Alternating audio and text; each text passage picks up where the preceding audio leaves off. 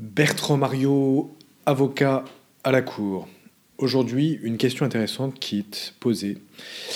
Dans quelle mesure l'objet de, l'association, et plus particulièrement de, la fondation, euh, doit-il être précis? Dans quelle mesure l'objet d'une association, et plus particulièrement d'une fondation, doit-il être précis pour l'octroi du statut d'utilité publique?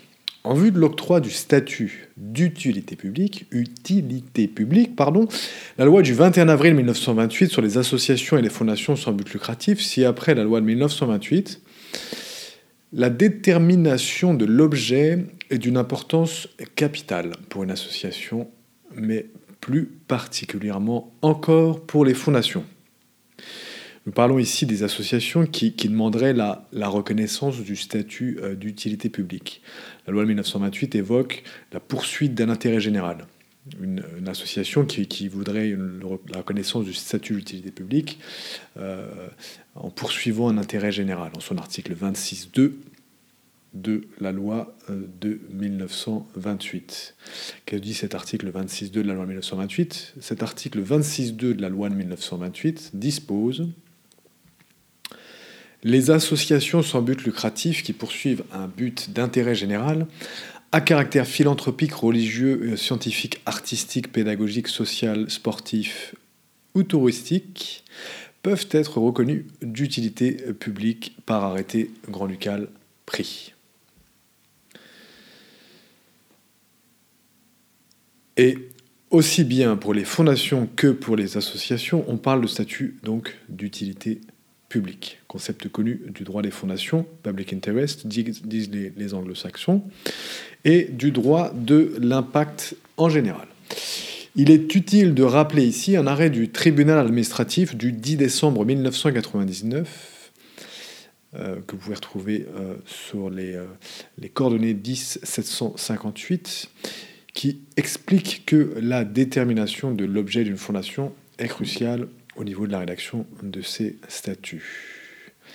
C'est sur la base de cet objet que le ministère de la Justice se basera pour déterminer si une fondation ou une association est d'utilité publique au sens de la loi de 1928. Il faut aussi rappeler un petit peu en filigrane qu'une fondation est nécessairement euh, d'utilité publique si elle est reconnue comme une fondation, si une organisation est reconnue comme une fondation, elle est forcément d'utilité publique. Et cela, ça sera en accord avec l'article 27 de la loi sur les fondations et les associations sans but lucratif. On en parlera après.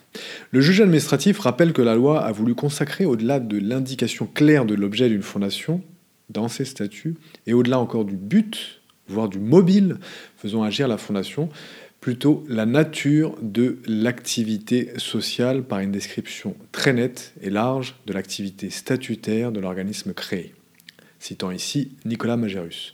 Donc il ne faut pas hésiter à être large et détaillé dans ces statuts, et notamment pour l'objet pour une fondation. Le tribunal administratif rappelle à cet égard encore que sont seuls considérés comme fondation les établissements qui, essentiellement, à l'aide des revenus des capitaux affectés à leur création, ou recueillis depuis et à l'exclusion de la poursuite d'un gain matériel tendent à la réalisation d'une œuvre d'un caractère philanthropique, social, religieux, scientifique, artistique, pédagogique, sportif ou touristique.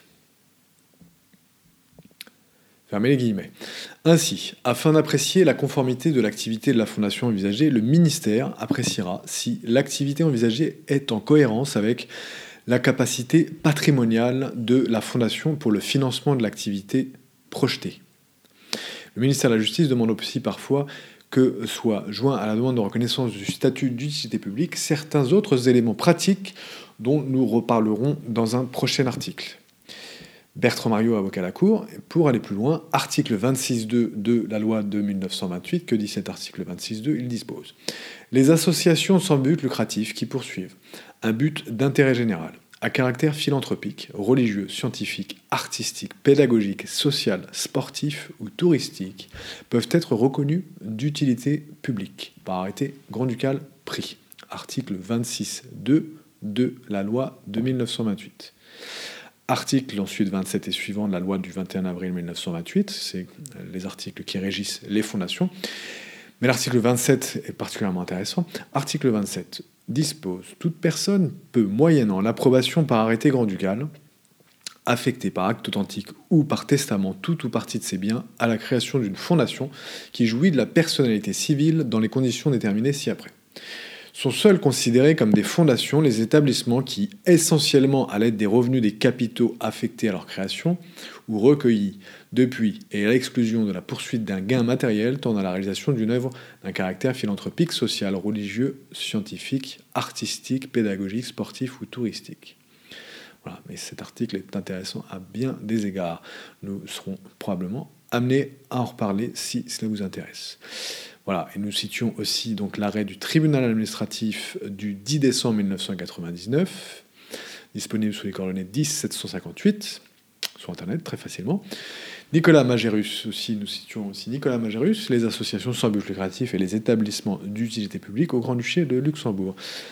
Voilà, et vous pouvez retrouver cet article en podcast numéro 31 et en vidéo numéro 20. Les deux premiers chiffres, euh, le premier chiffre est, fait référence euh, au podcast et le deuxième chiffre, euh, le deuxième nombre fait référence à la vidéo YouTube sur notre chaîne YouTube, la chaîne du cabinet. Voilà, à très bientôt pour un nouvel article. Bertrand Mario, avocat à la Cour